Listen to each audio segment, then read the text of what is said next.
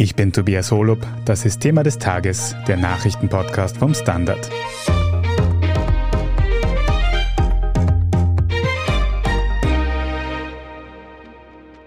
Erwartet wird, dass sich die russischen Truppen derzeit neu ordnen, um verstärkt im Osten vorzurücken. Jetzt gibt es also verstärkte Angriffe auf Mariupol. Es gibt weitere Drohungen. International Besorgnis haben Berichte über einen möglichen Chemiewaffenangriff der russischen Seite in Mariupol ausgelöst. Nach dem Rückzug aus der Region um Kiew konzentriert sich der russische Angriffskrieg in der Ukraine jetzt also auf den Osten des Landes. Dabei ist die Ostukraine schon seit Wochen schwer zerstört. Die Lage für die Zivilbevölkerung ist katastrophal. Dazu kommen nun auch noch Gerüchte über russisches Giftgas, das von Drohnen auf die umkämpfte Stadt Mariupol versprüht werden soll. Was ist an diesen Gerüchten dran?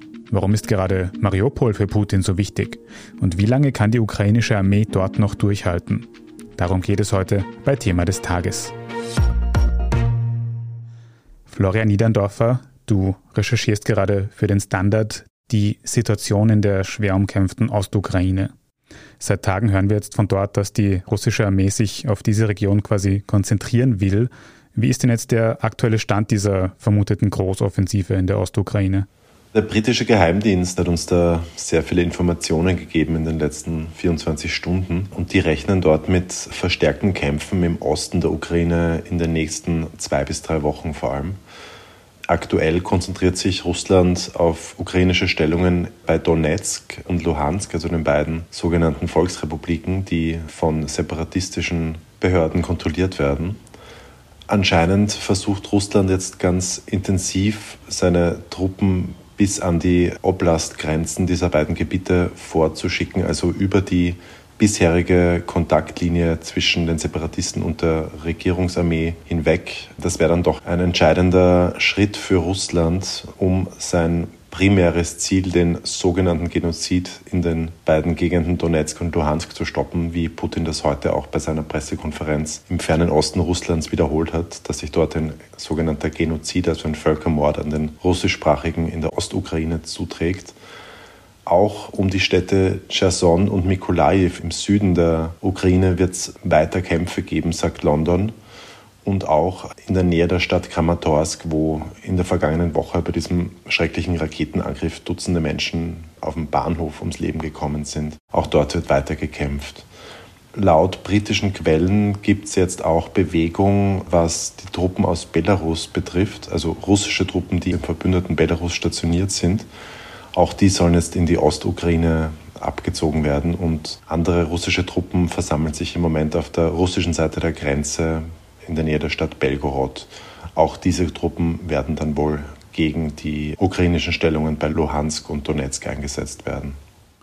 Also bereits schwere Kämpfe im Osten und im Süden der Ukraine und im Südosten liegt auch die schwer umkämpfte Hafenstadt Mariupol. Es ist aktuell wohl die am härtesten umkämpfte Stadt der Ukraine. Wie halten sich denn die ukrainischen Verteidiger dort? Naja, Mariupol wird seit mehr als einem Monat belagert. Die Stadt, die früher fast eine halbe Million Einwohner gehabt hat, ist nach örtlichen Angaben mittlerweile fast völlig zerstört. Der Bürgermeister spricht von mindestens 10.000 Toten. Er hält aber auch doppelt so viele Tote für möglich. Die Straßen der Stadt seien bedeckt mit Leichen, sagt er. Und er spricht auch wieder die berüchtigten mobilen Krematorien der russischen Armee an, in denen die russischen Streitkräfte seinen Angaben nach Leichen verbrennen, um ihre Kriegsverbrechen zu vertuschen.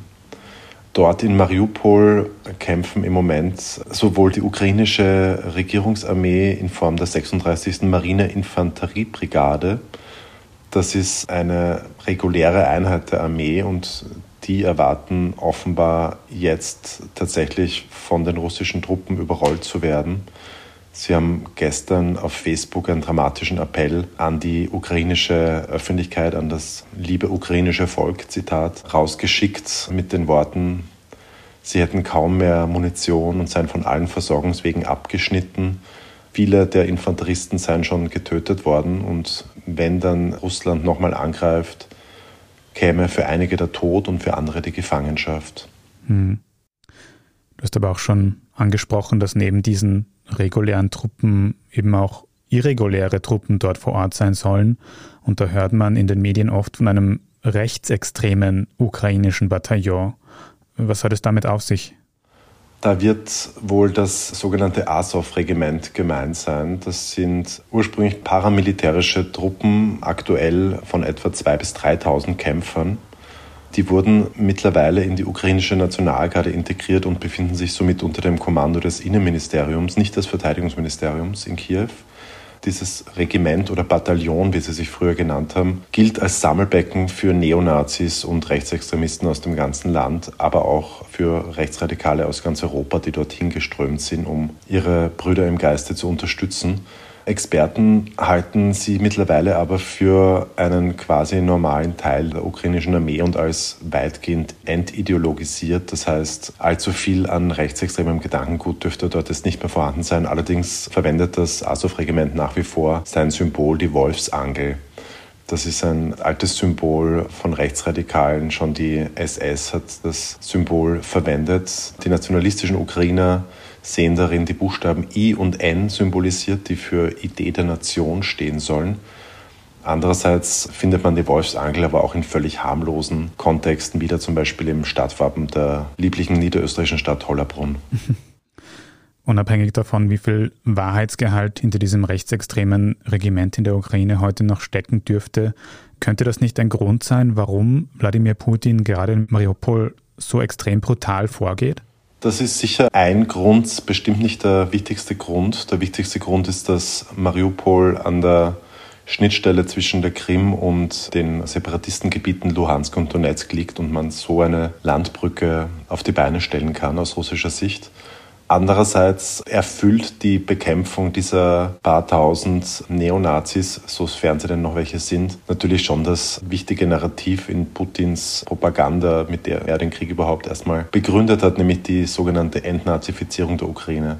Also es hat natürlich was damit zu tun. Andererseits ist das Azov-Regiment als besonders kampfstark bekannt und wird wahrscheinlich jetzt weniger wegen ihrer ideologischen Ausrichtung in vielen Teilen der ukrainischen Bevölkerung gefeiert, sondern weil sie als besonders kampferfahren gelten. Sie kämpfen schon seit vielen Jahren an der ostukrainischen Front. Das heißt, es geht dort wahrscheinlich jetzt weniger um die Neonazi-Ideologie als um die bisherige Kampfstärke des Azov-Regiments. Und trotz dieser Kampfstärke, du hast es schon angesprochen, sind die ukrainischen Truppen in Mariupol unter starker Bedrängnis mittlerweile. Wie muss es denn dann erst der Zivilbevölkerung dort gerade gehen? Wie es der zivilen Bevölkerung in Mariupol geht, glaube ich, kann man in einem Satz zusammenfassen, nämlich katastrophal.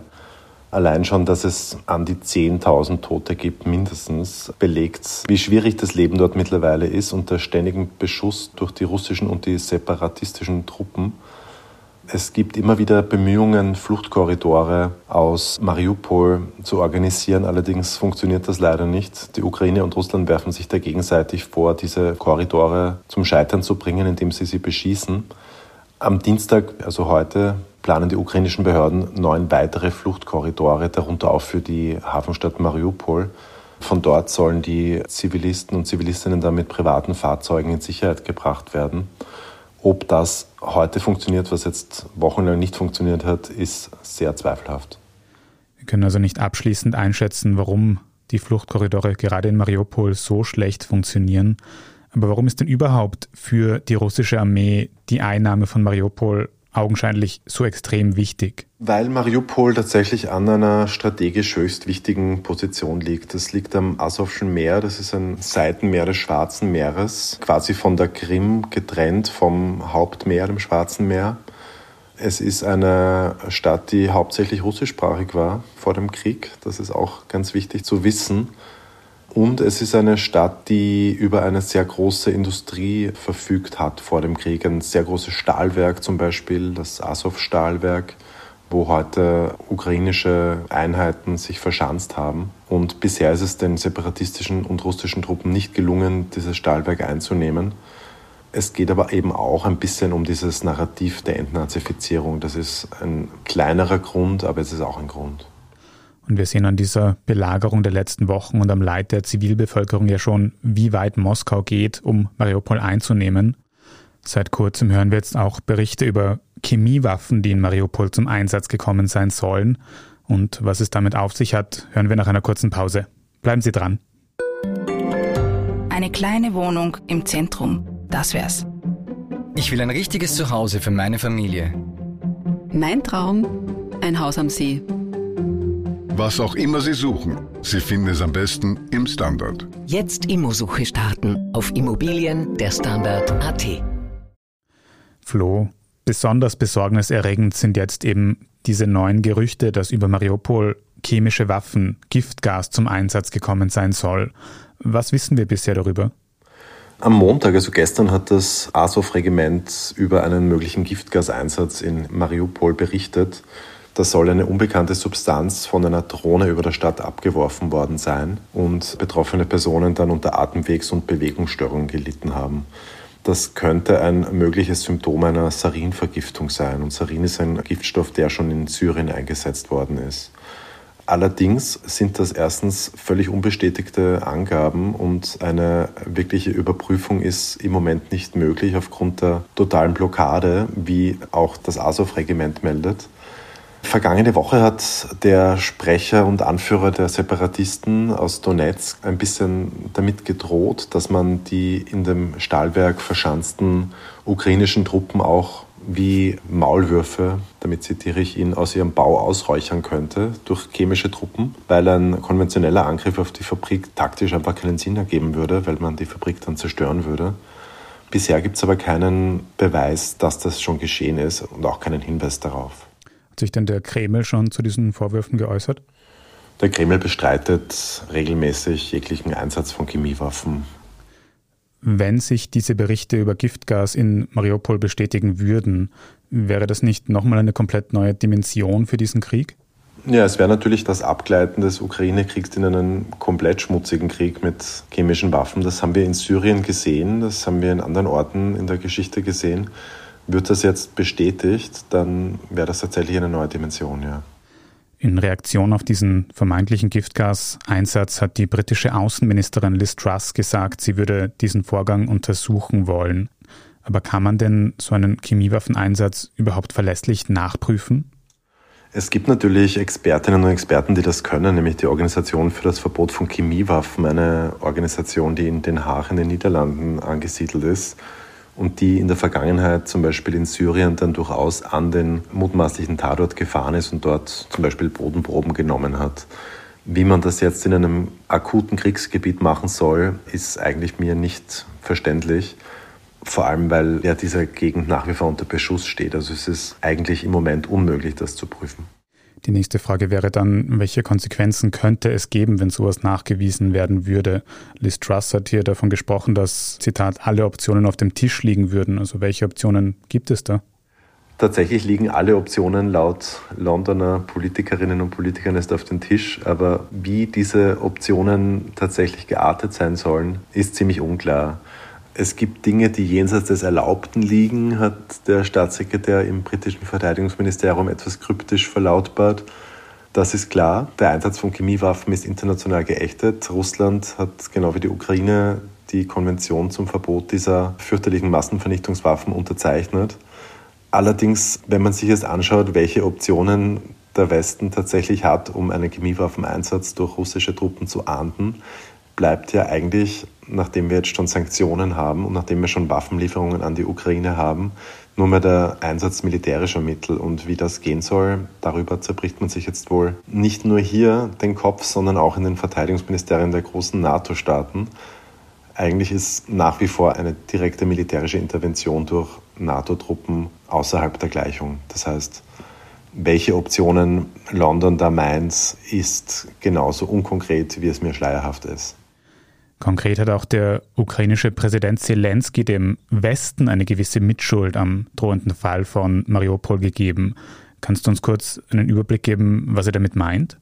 Er meint damit, dass der Westen der ukrainischen Armee bisher nicht genügend Waffen geschickt hat, um Mariupol schlagkräftig zu verteidigen. Er hat gemeint, er bräuchte Kampfflugzeuge, er bräuchte Artillerie, er bräuchte Raketen, also diese schweren Waffen, die man eben wohl braucht, um eine solche Einkesselung zu durchbrechen.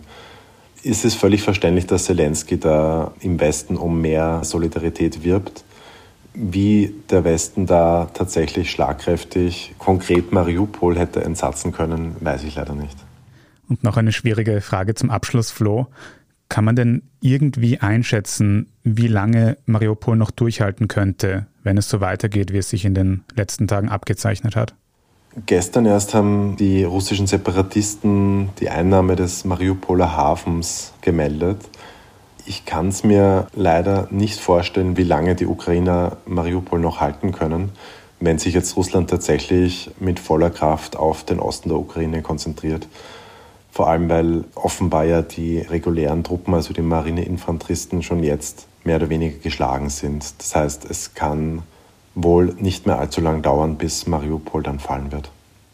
Auch wenn sich die Gerüchte über Chemiewaffen, die wir heute gehört haben, also nicht bestätigen würden, auch auf der militärischen Seite wird es für Mariupol leider immer, immer enger mit jedem Tag. Florian Niederndorfer, vielen Dank für diese Einschätzungen. Sehr gerne.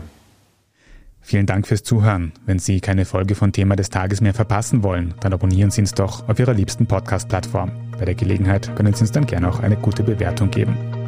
Fürs Erste machen wir gleich weiter mit unserer Meldungsübersicht. Bleiben Sie dran. Tag, mein Name ist Oskar Bonner. Ich habe den Standard gegründet, weil es damals keine Zeitung gab, die mit den Menschen auf Augenhöhe kommuniziert hat. Guten Tag, mein Name ist Michael Grill und ich lese den Standard, weil genau das wichtig ist. Fundierte Berichterstattung, die erklärt und nicht belehrt. Der Standard, der Haltung gewidmet. Und hier ist, was Sie heute sonst noch wissen müssen. Erstens. Wenn Sie mich danach fragen, hat das unmittelbar eine Auswirkung, dann nein.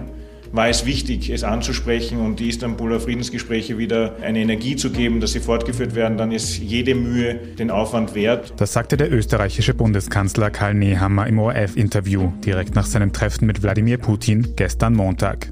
Nehammer hat nach eigenen Angaben etwa die Kriegsverbrechen im ukrainischen Butscha thematisiert. Konkrete Ergebnisse hat es dabei aber nicht gegeben.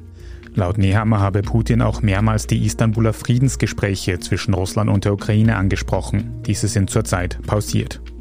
Der Kreml wollte das Gespräch inhaltlich nicht kommentieren. Von dort heißt es nur, das Treffen habe nicht sonderlich lang gedauert. Zweitens. Unterdessen sind in der ostukrainischen Stadt Kharkiv bei einem russischen Raketenangriff mindestens acht Zivilistinnen ums Leben gekommen, darunter auch ein 13-jähriges Kind. Darüber hinaus wurden mindestens 19 Personen verletzt. Diese Zahlen teilte ein lokaler Politiker mit.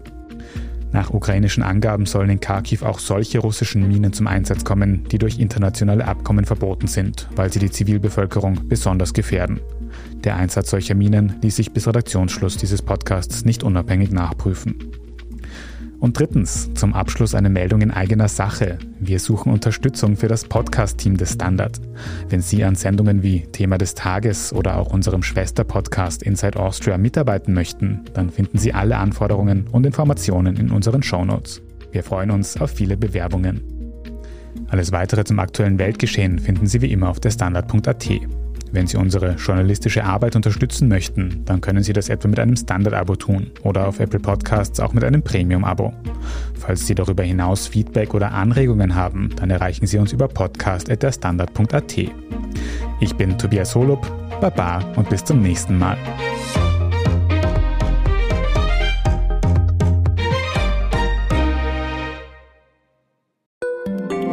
Ein Job mit mehr Verantwortung wäre super. Ich will eine bessere Work-Life-Balance. Es muss ganz einfach Spaß machen. Welchen Weg Sie auch einschlagen möchten.